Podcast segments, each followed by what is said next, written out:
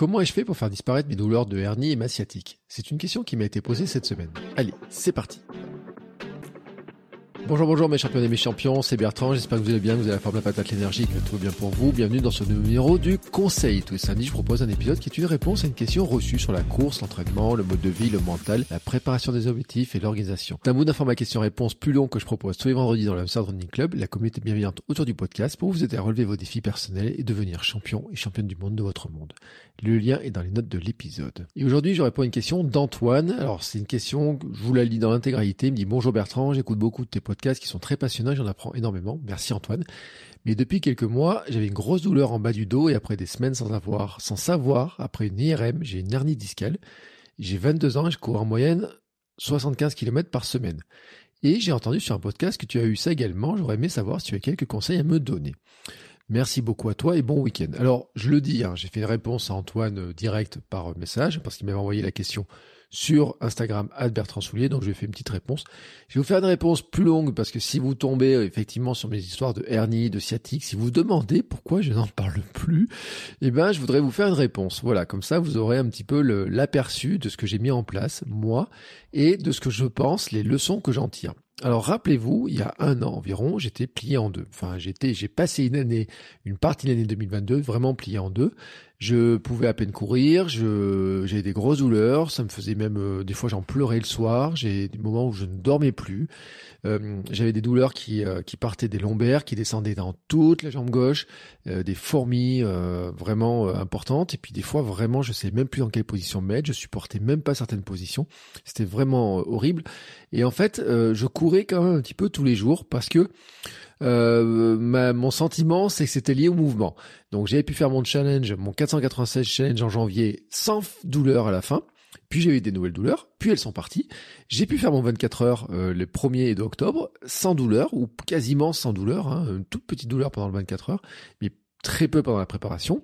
Et puis après des nouvelles douleurs. Et puis, je pense que depuis décembre, euh, en tout cas fin décembre, eh ben, je vous en parle plus du tout. Je pense que vous en avez même pas parlé cette année. Ou alors, j'ai évoqué l'idée que j'avais eu euh, ce truc-là. Mais sur cette année 2023, et euh, bon, je touche du bois, hein, j'ai plein de bois autour de moi. Nous sommes, j'enregistre le 26 mai, et ben, je vous en ai pas parlé parce que finalement, ben, j'ai pas mal. Alors, que s'est-il passé? Est-ce que la hernie a disparu? Je ne sais pas si la hernie a disparu. Je peux pas le dire parce que j'ai pas fait contrôler en fait, tout simplement. Mais toujours est-il que en ce moment elle m'embête pas. Et donc je vais vous raconter, je vais répondre à Antoine pour et vous raconter exactement ce que j'ai fait et les leçons que j'en tire. Ryan Reynolds here from Mint Mobile. With the price of just about everything going up during inflation, we thought we'd bring our prices down. So to help us, we brought in a reverse auctioneer, which is apparently a thing. Mint Mobile unlimited premium wireless. Ready to get 30, 30, bit to get 30, bit to get 20, 20, 20, bit to get 20, 20, bit to get 15, 15, 15, 15 just 15 bucks a month. So, Give it a try at mintmobile.com/switch. slash $45 up front for 3 months plus taxes and fees. Promo for new customers for limited time. Unlimited more than 40 gigabytes per month slows. Full terms at mintmobile.com. Mais avant d'aller plus loin, rappelons quand même que ce n'est pas un conseil médical que je donne. Moi, je ne suis pas médecin, je vous donne en fait mon analyse de ce qui s'est passé chez moi, de comment moi je vois les choses. Je ne suis pas médecin, je ne suis pas kiné, je ne suis pas euh, euh, de, de, profession médicale, etc. Donc si vous avez une hernie, si vous avez des sciatiques, si vous avez des choses comme ça, allez voir un médecin, allez voir des kinés, allez voir des personnes qui vont vous prescrire des examens, qui peuvent vous prescrire peut-être des médicaments pour calmer, etc. Moi, dans mon cas, je vais vous dire ce que j'ai fait, comment ça fonctionne, comment j'ai vu les choses, mais vraiment, vraiment, hein, euh, allez consulter. Déjà, donc un premier rappel, c'est que au départ, on m'avait diagnostiqué un tassement osseux et de l'arthrose. Ça, c'était grosso modo sur l'année, l'été 2021, à peu près. Euh, bon, l'arthrose, euh, quand on a 45 ans, euh, c'est pas non plus quelque chose qui est vraiment exceptionnel. tassement osseux, enfin tassement des, des, des, disques plutôt, pas tassement osseux, mais tassement des disques au niveau des lombaires, c'est pas non plus un truc vraiment très extraordinaire. Même j'avais vu avec ma kiné, on en avait parlé, etc. Je, vous avais, je crois que je l'avais expliqué aussi, en disant que hydratation plus un peu de mouvement, de course, etc. Ça m'avait permis de soulager un petit peu, ce qui était assez logique, hein, parce que les disques intervertébraux ont besoin euh, d'hydratation pour reprendre un peu d'épaisseur. Et quand on les sollicite, eh bien, ils vont reprendre aussi un petit peu d'épaisseur. Et donc en reprenant un petit peu d'épaisseur, eh bien, ils avaient relâché la pression tout simplement sur euh, euh la, la pression qu'il y avait sur le disque en fait tout simplement. Voilà. Donc c'était vraiment, on va dire, le tableau, c'était comme ça. Et donc, euh, j'avais euh, des douleurs importantes, j'avais des douleurs de sur les jambes, j'avais des douleurs dans le dos.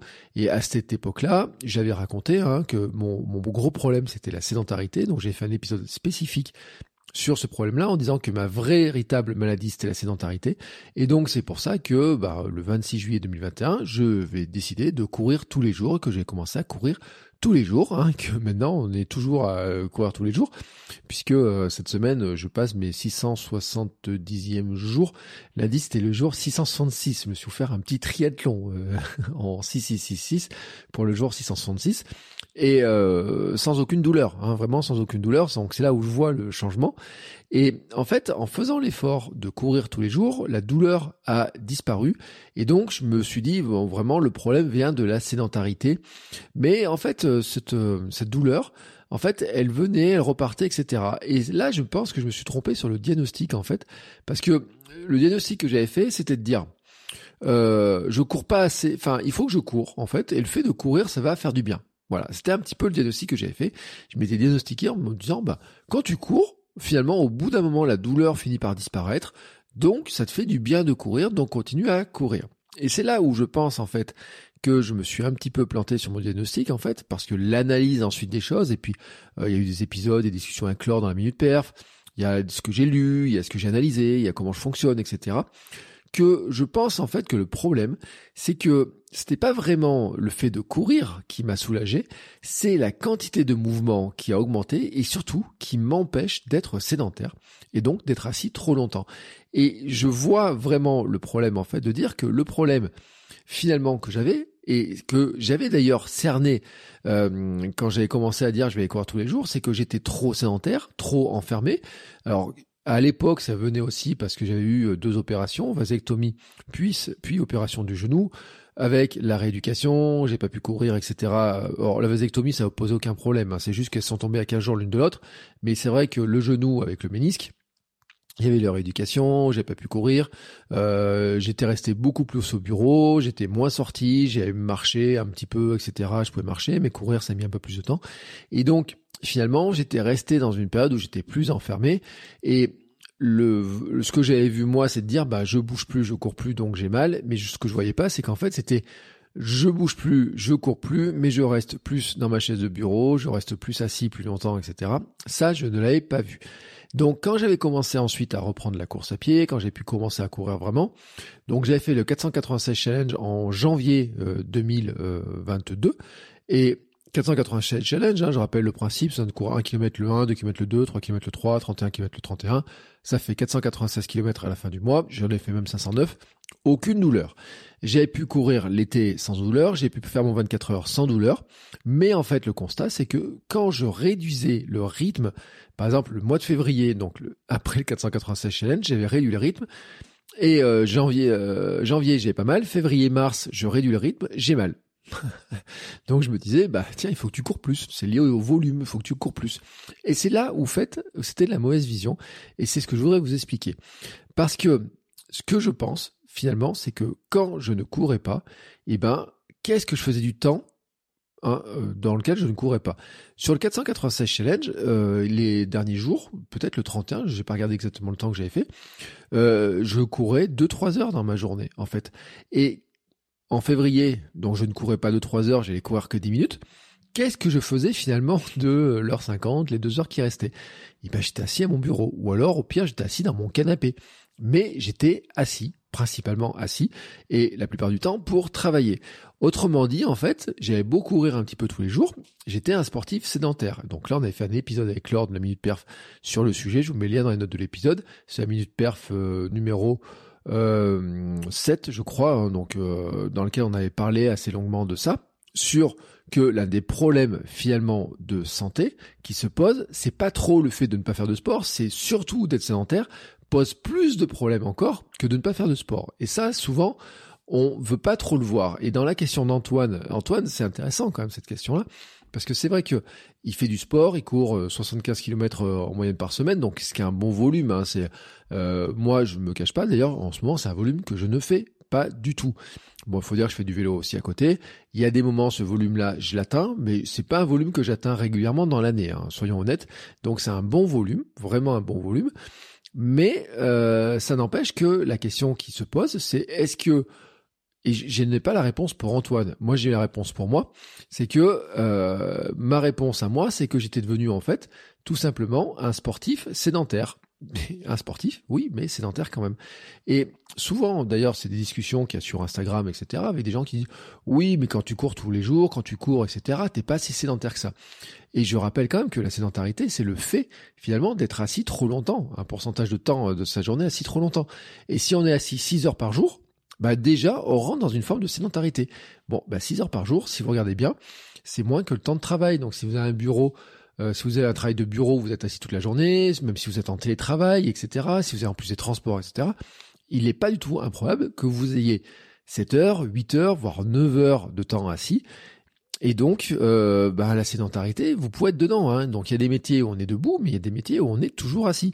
Moi, la plupart des métiers que j'ai fait dans ma vie, pour ne pas dire à peu près tous, mis à part une époque où j'étais manutentionnaire ou des choses comme ça, vous voyez, sur des boulots d'été, euh, quand je faisais des sites internet, ce que je fais encore, quand je fais du conseil, quand je fais de la formation, quand je fais du podcast, euh, quand je faisais euh, plein de choses, la plupart du temps, la plupart du temps, j'ai eu des métiers assis. L'un des seuls métiers où je n'ai pas eu à avoir à être assis, c'était quand j'étais enseignant. Alors quand je faisais de la formation, quand j'étais enseignant, quand j'étais maître de conférence à l'université, Là, je n'étais jamais assis, j'étais toujours debout en train de valdinguer à droite à gauche, etc. Pour aller voir les élèves, euh, je faisais mes cours debout parce que je supportais pas de faire mes cours assis. Euh, donc j'étais toujours debout. Et peut-être que c'est ce qui m'a, à l'époque, m'en suis pas rendu compte finalement que euh, ça me faisait finalement du bien de faire ces cours debout. Je me rendais pas compte peut-être maintenant avec le recul je me dis bah finalement peut-être hein, que c'était un bienfait hein, tout ça et que quand j'ai arrêté les cours, et quand j'ai arrêté les cours, c'est quand C'est autour de, bah vous savez, le, confinement, après le confinement, la 2020, dans ces zones-là, après le Covid, etc. Et ben ça, ça, on rentre dans ces années-là, voilà, euh, fin 2020, 2021, euh, où j'ai arrêté tous les cours, toutes les formations, etc.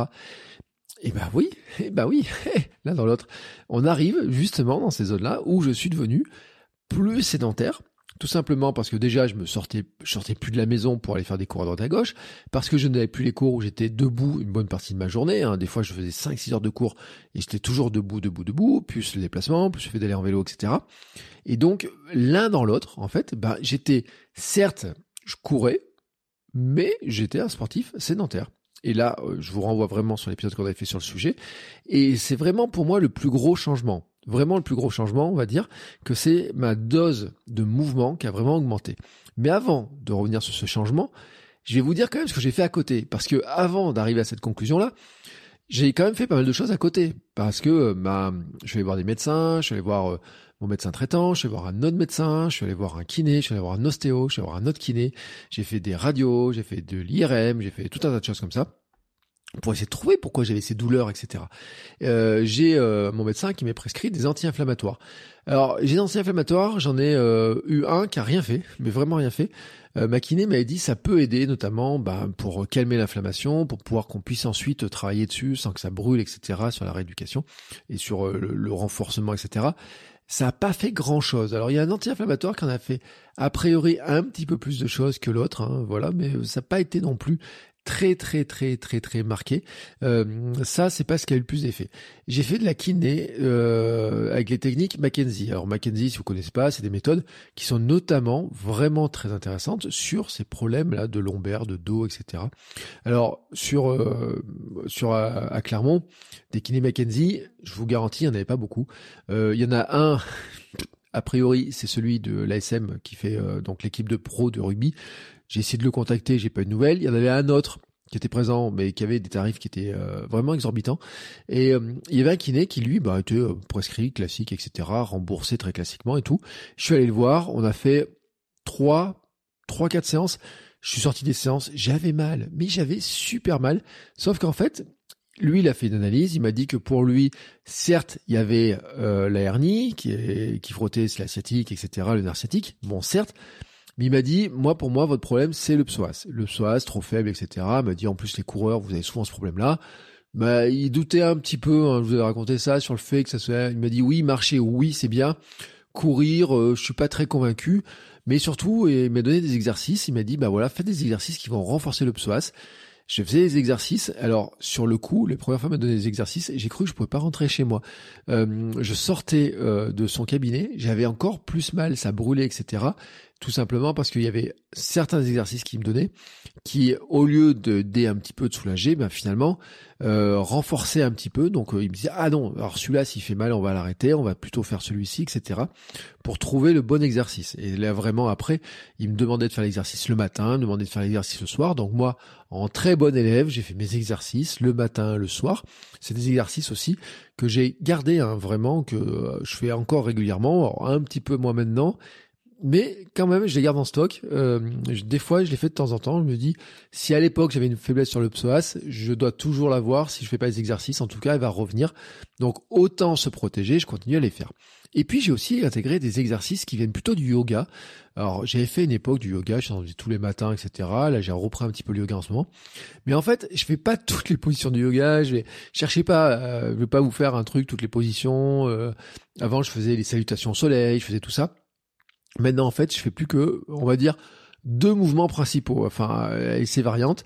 Donc, il y en a, cobra, sphinx, chien, tête en bas, en, haut, je veux dire, euh, qui font cambrer le dos. Alors, ne me demandez pas les variantes, hein. il y en a où vous avez les bras qui sont posés d'une telle manière, d'une autre manière, etc. Toujours est-il que c'est ce qui cambre le dos, hein. donc c'est comme si vous relevez la tête en bas, que vous avez un, un dos qui est bien cambré, comme si vraiment, vous voyez, alors après c'est les positions de jambes qui changent un petit peu, mais vraiment cette extension du dos, j'ai envie de dire, hein, cette cambrure de dos, cette extension du dos me fait beaucoup de bien parce que ça fait rentrer un petit peu le, je sais pas, on va dire, ça ferait comme si ça faisait un peu rentrer les hernies un petit peu euh, plus proche de la, de la, de la, la comment s'appelle du dire du tronc quoi. Enfin je sais pas comment trop le dire des, de, enfin de la colonne vertébrale quoi. Grosso modo je sais pas comment trop le dire. Bref un petit peu vous voyez le sentiment c'est comme si ça faisait rentrer un petit peu dedans.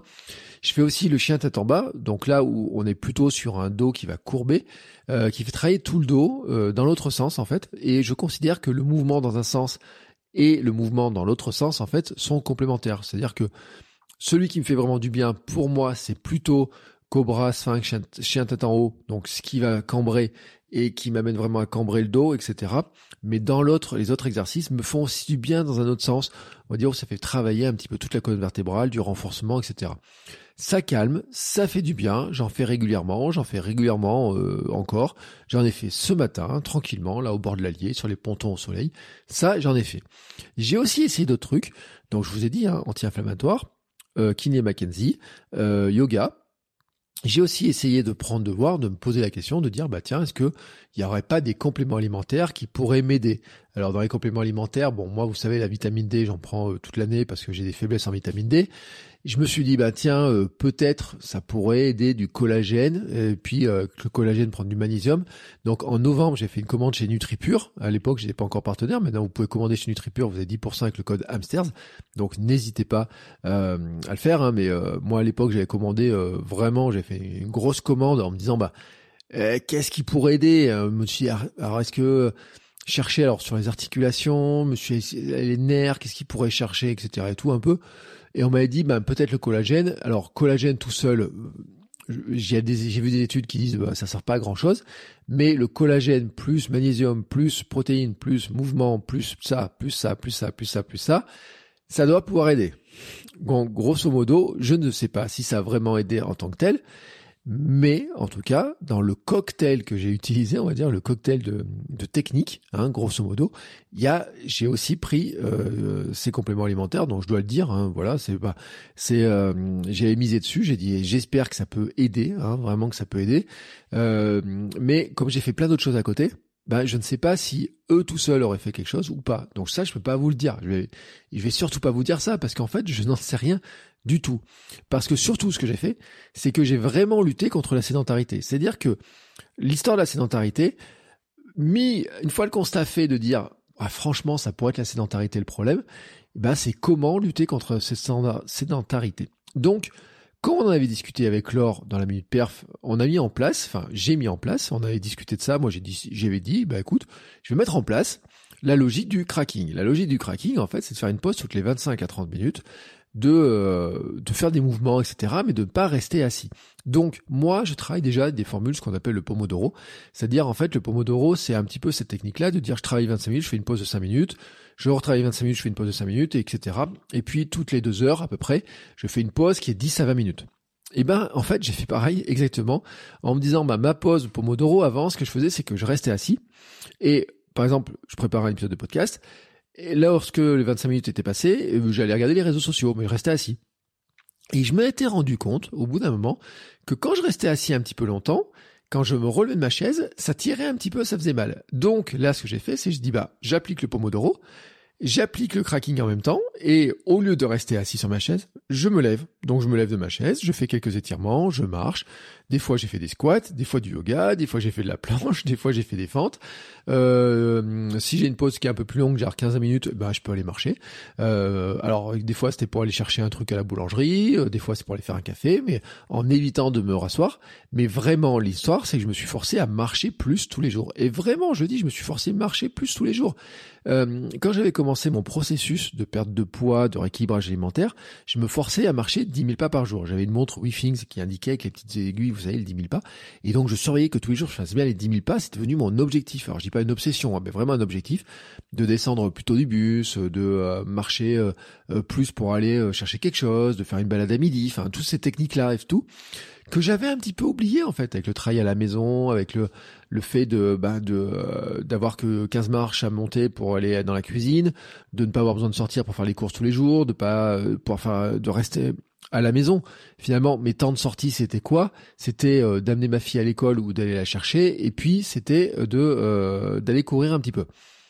C'était mes temps de sortie potentiels. Hein. Vraiment quand on regarde, et si vous êtes en télétravail, vous le savez que c'est ça. Hein. Euh, si vous êtes entrepreneur aussi à la maison, si vous êtes euh, des métiers euh, consultants, si vous êtes freelance, etc., si vous êtes chez vous, vous pouvez avoir des journées où vous pouvez vous retrouver. Moi, j'ai regardé des fois où je, regarde ma journée actuellement, si je courais pas et si je fais pas tout ce que je vous raconte là, je pourrais avoir des journées où je ferais 200 pas dans la maison. Et encore, des fois, il y a des matins, je regarde, j'ai dû faire 50 pas. À, euh, tant que je suis pas allé faire ma balade, etc., j'ai fait 50 pas alors que pourtant j'ai commencé à travailler, que j'ai publié un épisode de podcast, que j'ai enregistré, etc. Mais c'est pour ça que j'ai mis en place des tactiques justement pour augmenter le nombre de pas. C'est quoi mes tactiques? Eh bien, c'est aller marcher systématiquement environ 20-30 minutes en plus de ma séance de course. Donc, je vais courir minimum, vous savez, c'est 10 minutes par jour minimum, souvent plus. Et puis, je rajoute 20-30 minutes euh, de marche à côté. Et puis, j'en fais encore un petit peu plus. Alors, généralement, ce qui se passe en fait, c'est que euh, je rajoute un peu de minutes le matin ou à midi et ou à midi par exemple, alors un jour comme aujourd'hui, j'en ai fait le matin, et puis j'en ai fait aussi euh, à midi après le déjeuner, hein, pour faire passer, vous savez, on avait parlé avec Laure aussi de ces histoires de pic de glycémie, de gestion de la glycémie, le fait d'aller faire une petite marche et tout, que ça aide, etc. Je le conseille en coaching. J'ai des personnes que j'ai en coaching à qui je conseille ça, pour lesquelles c'est extrêmement efficace, donc je le dis vraiment là-dedans. Et puis je fais aussi le maximum de déplacements à pied. Euh, d'autant plus que depuis que j'ai déménagé à Vichy, j'ai pas de voiture. Donc Vichy est une ville qui est pas très grande, hein, euh, vraiment sur le sur la superficie, etc. On peut faire beaucoup beaucoup de choses à pied. Euh, et donc, bah, je fais tout, je fais tout à pied. Et même, euh, il y a des trucs, je pourrais les faire en vélo. Mais non, non, je le fais vraiment à pied. Donc, il y a des jours, l'autre jour, je crois que j'ai marché 8 km dans ma journée, parce que je suis allé chercher un truc, parce que je fais ma balade le matin, parce que je fais ma balade à midi, parce que je suis allé chercher un autre truc à droite, un autre truc à gauche, parce que je suis allé faire deux, trois courses, etc., parce qu'il fallait que j'aille à la poste. Voilà, ben voilà, dans, dans, ma journée, comme ça, je me retrouve à faire euh, euh, 10, 12, 13 000 pas, comme ça, tout simplement, pour euh, aller faire euh, différentes démarches, pour marcher, pour prendre l'air, pour prendre le soleil, etc. Plus je cours tous les jours 20 minutes minimum en variant les allures, hein, voilà, tout ça comme ça. Donc ça augmente encore ma dose de pas, ça augmente encore ma dose d'activité. Et puis bien sûr, euh, depuis janvier, je fais du vélo euh, avec la préparation du gravelman. Et puis je fais d'autres trucs aussi. C'est que, comme on l'avait dit dans un ancien épisode, et le fameux épisode on a parlé la sédentarité, bah une de mes tactiques aussi, c'est que depuis Noël, j'ai un bureau assis debout avec un petit moteur. Donc j'appuie sur un bouton là, j'ai quatre boutons devant moi là, je les regarde. Et puis euh, bah, j'appuie sur mon bouton 4 que j'ai programmé à la hauteur pour enregistrer mes podcasts. Boum, je monte le, je monte le bureau euh, en position haute. Et puis au bout d'un moment, je finis par le descendre. Mais en fait, je fais une bonne partie de mon travail debout tous les enregistrements de podcast sont faits debout. Là, je suis debout, hein, vous voyez, je suis en train de parler. Je suis, enfin, vous voyez pas, mais je sais même pas si vous l'écoutez. Je sais pas si vous sentez que ça change un petit peu quelque chose. Moi, je sens que dans la dynamique, ça change quelque chose. Mais j'enregistre du podcast plusieurs heures par heure, par euh, par semaine, plusieurs heures par jour des fois, et donc par semaine. Avant, j'étais toujours assis. Maintenant, j'ai fait toujours debout, sans qu'il y paraisse. En fait, ça fait alors, ça fait en sédentarité pure, c'est-à-dire le temps d'être euh, d'être assis, et euh, vraiment diminuer, ne serait-ce que ça. Hein. C'est-à-dire que une journée comme aujourd'hui, par exemple, hein, on est on est jeudi, j'ai un enregistrement de podcast qui a été fait. Oh, il était fait, celui-là était assis, mais j'étais pas à la maison. Mais on va dire que hier, j'ai fait du coaching, j'ai fait où j'en ai fait une partie debout. J'ai des coachings que je fais carrément debout en marchant, vraiment, ou là même je fais des coachings en marchant, je le fais. Euh, la plupart des coachings que je fais, je les fais en marchant. Euh, et d'ailleurs, je dis aux personnes que j'ai en coaching de marcher aussi. Comme ça, au euh, je leur dis de marcher plus. Donc, euh, on fait le truc. Voilà. Par exemple, je peux le dire, hein, tous les lundis, j'ai un coaching. Ben, on, on marche tous les deux, chacun dans notre coin. moi en France, lui là où il est. Et puis, hop, chacun on marche dans notre coin. Et puis, on discute, on échange, on partage. il me pose les questions, on échange les stratégies. Je lui demande, on fait le point, etc. On fait comme ça trois quarts d'heure ensemble. Et puis, euh, bah à la fin, euh, des fois je regarde, bah je me dis tiens j'ai fait pas mal de pas. Et puis des fois j'ai fait des coachings aussi dans d'autres domaines. Alors là c'est un coaching en l'occurrence ce que j'appelle un coaching SAM, c'est-à-dire en remise en forme, mais j'ai même fait des coachings sur euh, pour aider des gens à créer des podcasts, etc. Ou des fois, ou même sur du business, où j'ai fait des, sessions qui font 1h30, etc. Un jour, j'ai à la fin d'un coaching, j'ai fait 9 km en marchant. Euh, donc sans qu'il y paraisse, hein, c'est que ça rajoute vraiment du mouvement. Euh, Qu'est-ce que je fais debout aussi? Euh, Je fais le montage des épisodes de podcast, je fais mes vidéos quand j'en fais des vidéos, l'écriture de certains mails aussi. Donc voilà, j'ai dit les coachings euh, que je fais la plupart du temps debout à mon bureau ou alors en marchant. Voilà, l'un dans l'autre en fait comme ça. Il y a beaucoup beaucoup de choses que je vais faire debout et puis il y a des moments, il y a des choses que je vais faire plus assis quand j'ai besoin de me concentrer sur certaines choses, quand j'ai des manipulations un peu techniques, etc. Ou alors quand j'ai mal aux jambes. voilà, c'est ça. C'est aussi pour ça que hier j'ai fait un coaching euh, mis debout, mis assis. Au d'un moment j'ai dit attends, je baisse le bureau parce que j'ai un peu mal aux jambes et puis je vais aller courir derrière. Donc il y a un temps aussi, il faut, faut, faut être honnête, il hein, faut dire aussi, je vais aussi m'asseoir de temps en temps parce que bah euh, ça fait du bien aussi de s'asseoir un petit peu de temps en temps. Je dis pas de vivre constamment debout non plus. Si bien que quand on regarde mon temps d'activité, mon temps euh, vraiment euh, en activité dans lequel je bouge, bah, marche plus vélo plus course, ça peut dépasser 20 euh, heures par semaine, mais ça peut monter plus que ça même. Hein. Alors, j'ai pas fait les calculs précis, vraiment à la minute près de ce que ça peut faire exactement. Il y a une semaine, c'est simple, j'avais dit, j'avais fait environ 8 heures de vélo et 8 heures de course, donc ça faisait déjà 16 heures. Si on rajoutait à côté la marche, vous comprenez bien que ça faisait un volume d'activité euh, qui était euh, assez euh, qui, qui, qui, était qui devenait assez important. Euh, cette semaine là par exemple, bon la semaine n'est pas terminée, mais par exemple j'ai déjà marché 6h44 et là j'enregistre vendredi soir, donc 6h44 de marche plus 4h34 de vélo, vous voyez déjà on est à 11h et quelques, plus euh, course à pied pas loin de 2 heures. Bon bah voilà, ça fait déjà 13 heures peu près dans ces zones-là.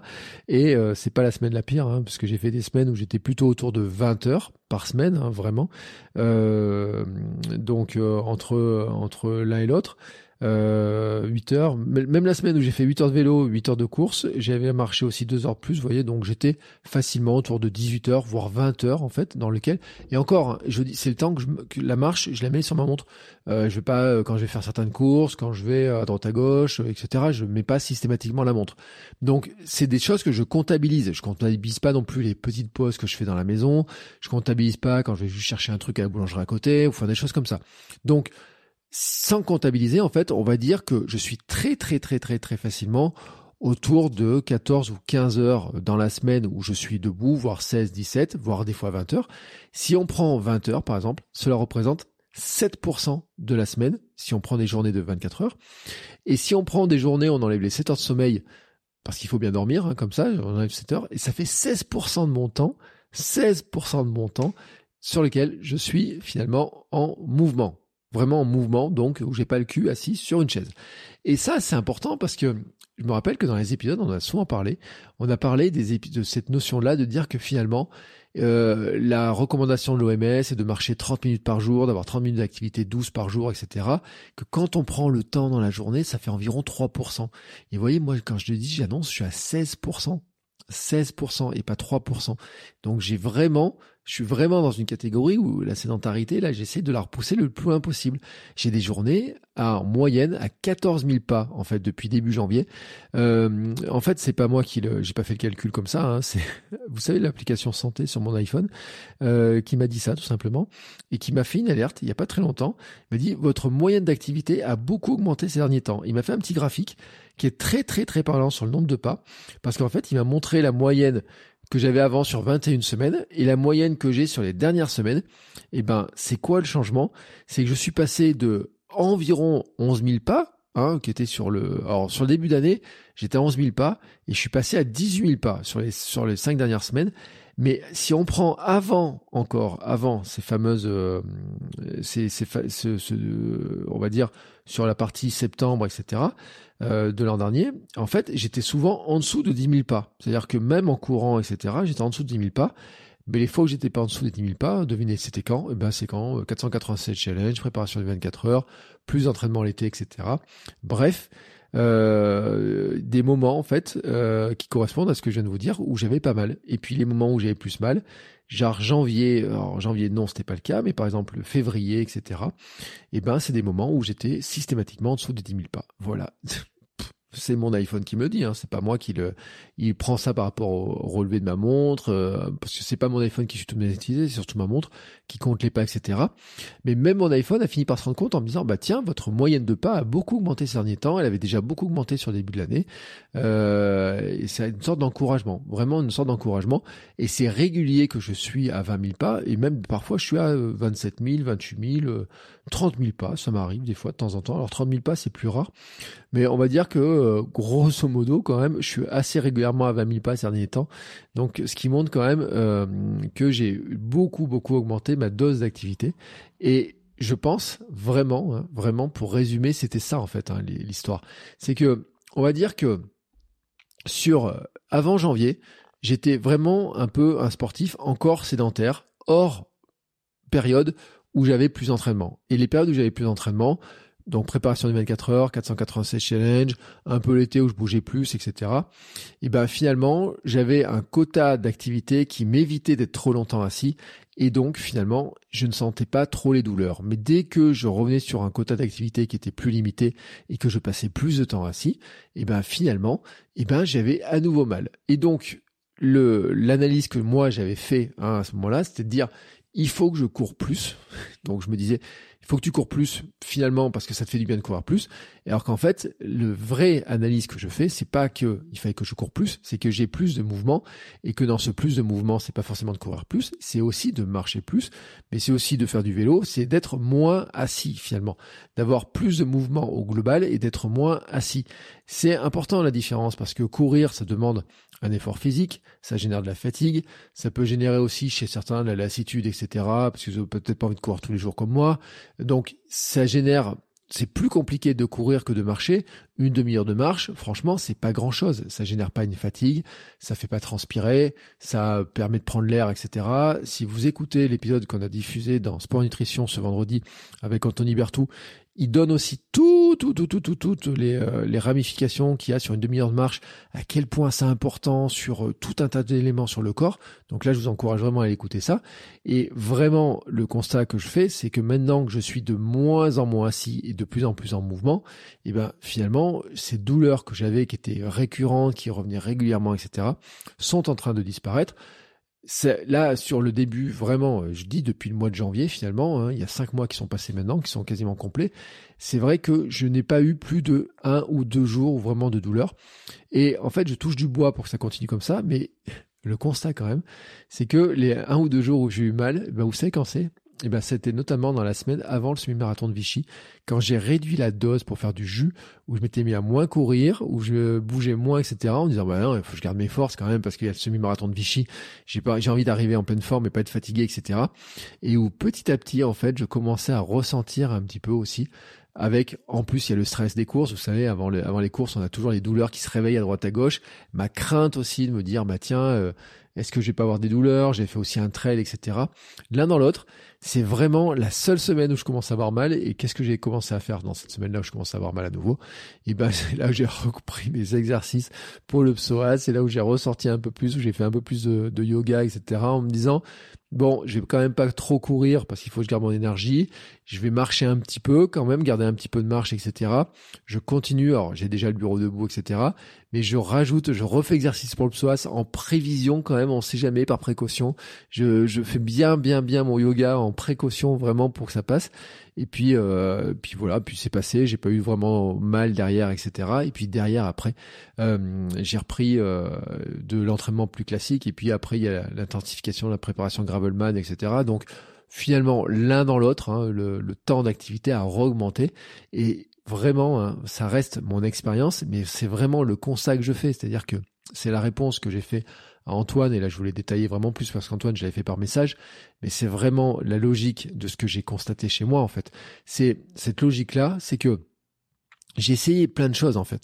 C'est-à-dire que euh, on m'a dit euh, de, euh, on m'a dit le kiné, j'ai testé plusieurs trucs de kiné, j'ai fait les anti-inflammatoires, j'ai testé les compléments alimentaires, j'ai testé l'alimentation, j'ai testé le yoga, j'ai testé des positions, du renforcement, j'ai testé plein de choses.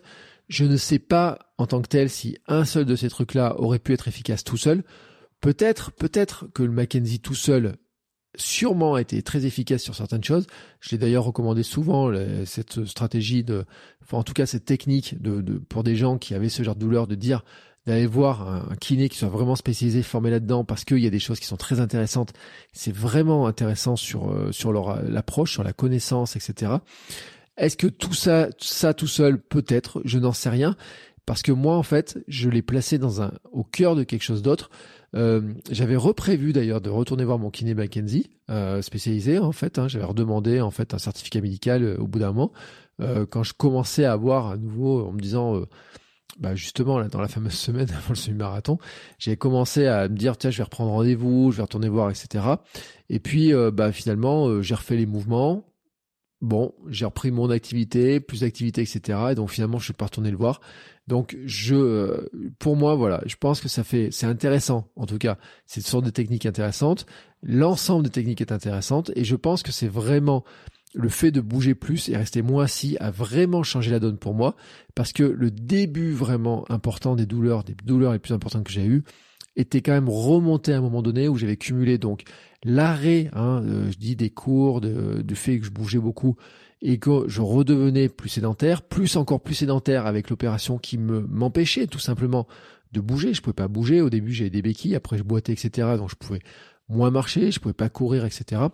Donc là, j'étais vraiment redevenu sédentaire. J'ai fait un épisode dessus en disant que mon vrai problème, mon, mon vrai souci mes douleurs que j'avais eu sur le l'année 2021, sur le début de l'année 2021, c'était vraiment ce manque de mouvement, la sédentarité et tout. J'avais appelé ça ma vraie maladie en fait, en disant bah, ma vraie maladie c'était pas le ce que je pensais, c'est-à-dire que euh, oui, je manquais de vitamine D, oui, j'avais de mal, etc. Oui, j'avais cet. Mais on avait discuté notamment avec euh, Thomas Laure Blanchet qui m'a dit mais vraiment, il faut, remettre un peu de mouvement, un peu de dose, etc. Donc j'ai commencé à courir tous les jours. Mais fait de courir tous les jours, en fait, je me disais que ça résolvait le problème. Et en fait, ça m'apportait un bout de solution, mais ça n'apportait pas la solution complète. Parce que finalement, sur courir 10 minutes dans ma journée ou 20 minutes dans ma journée, par rapport même, même à la recommandation de l'OMS qui est de dire faut faire 30 minutes, était insuffisante. Et donc, si tout le reste du temps j'étais assis, bah finalement euh, la, la, sédentarité était très présente. Et maintenant que j'ai pris conscience de ça, c'est vrai que le fait d'être beaucoup moins sédentaire, de bouger plus, de faire attention aussi, de couper les périodes où je suis assis par des périodes où je vais me relever euh, pour faire ces fameux mouvements, faire ce renforcement, faire euh, bouger un petit peu, etc. Mais même si c'est faire quelques pas, faire quelques exercices, etc. C'est ce que si je suis en train de, de faire des petites vidéos pour mettre dans un programme SAM, etc. que je propose en ce moment cet ensemble-là, je pense que c'est ça qui me permet de, en tout cas, de dire, je ne sais pas s'il est hernie, en fait. Je ne sais pas ce qu'il en est. Je vais pas faire d'examen pour vérifier parce que j'ai pas mal, etc. Je ne sais pas ce qu'il en est. Je ne sais pas s'il a pu se résorber. Je ne sais pas ce qu'il en est, s'il est toujours présent ou quoi que ce soit. Pourquoi elle me fait plus mal exactement, je n'en sais rien. En tout cas, je pense que je me donne toutes les, euh, tous les éléments pour que euh, je sois moins sédentaire et qu'elle m'embête moins. C'est en tout cas la vision que j'ai. Euh, j'ai constaté, j'avais constaté à un moment donné que si je restais trop longtemps assis, j'avais à nouveau des douleurs qui, remontaient. Et le simple fait déjà de me relever par moment de, de ma chaise, et même avec un bureau, même avec un gros ballon, vous savez, j'ai des, j'ai un gros Swiss ball comme chaise, etc., ne changeait pas le problème. Euh, alors que j'avais à une époque c'était le cas. Je pensais que ça avait résolu certains problèmes, mais en fait, je me rends compte que finalement, à l'époque euh, où j'avais mon Swiss ball, j'étais aussi beaucoup en mouvement parce que je donnais beaucoup de cours à droite à gauche et j'étais très rarement finalement au bureau. Le temps que je restais au bureau était pas si long que ça et j'étais souvent en vadrouille.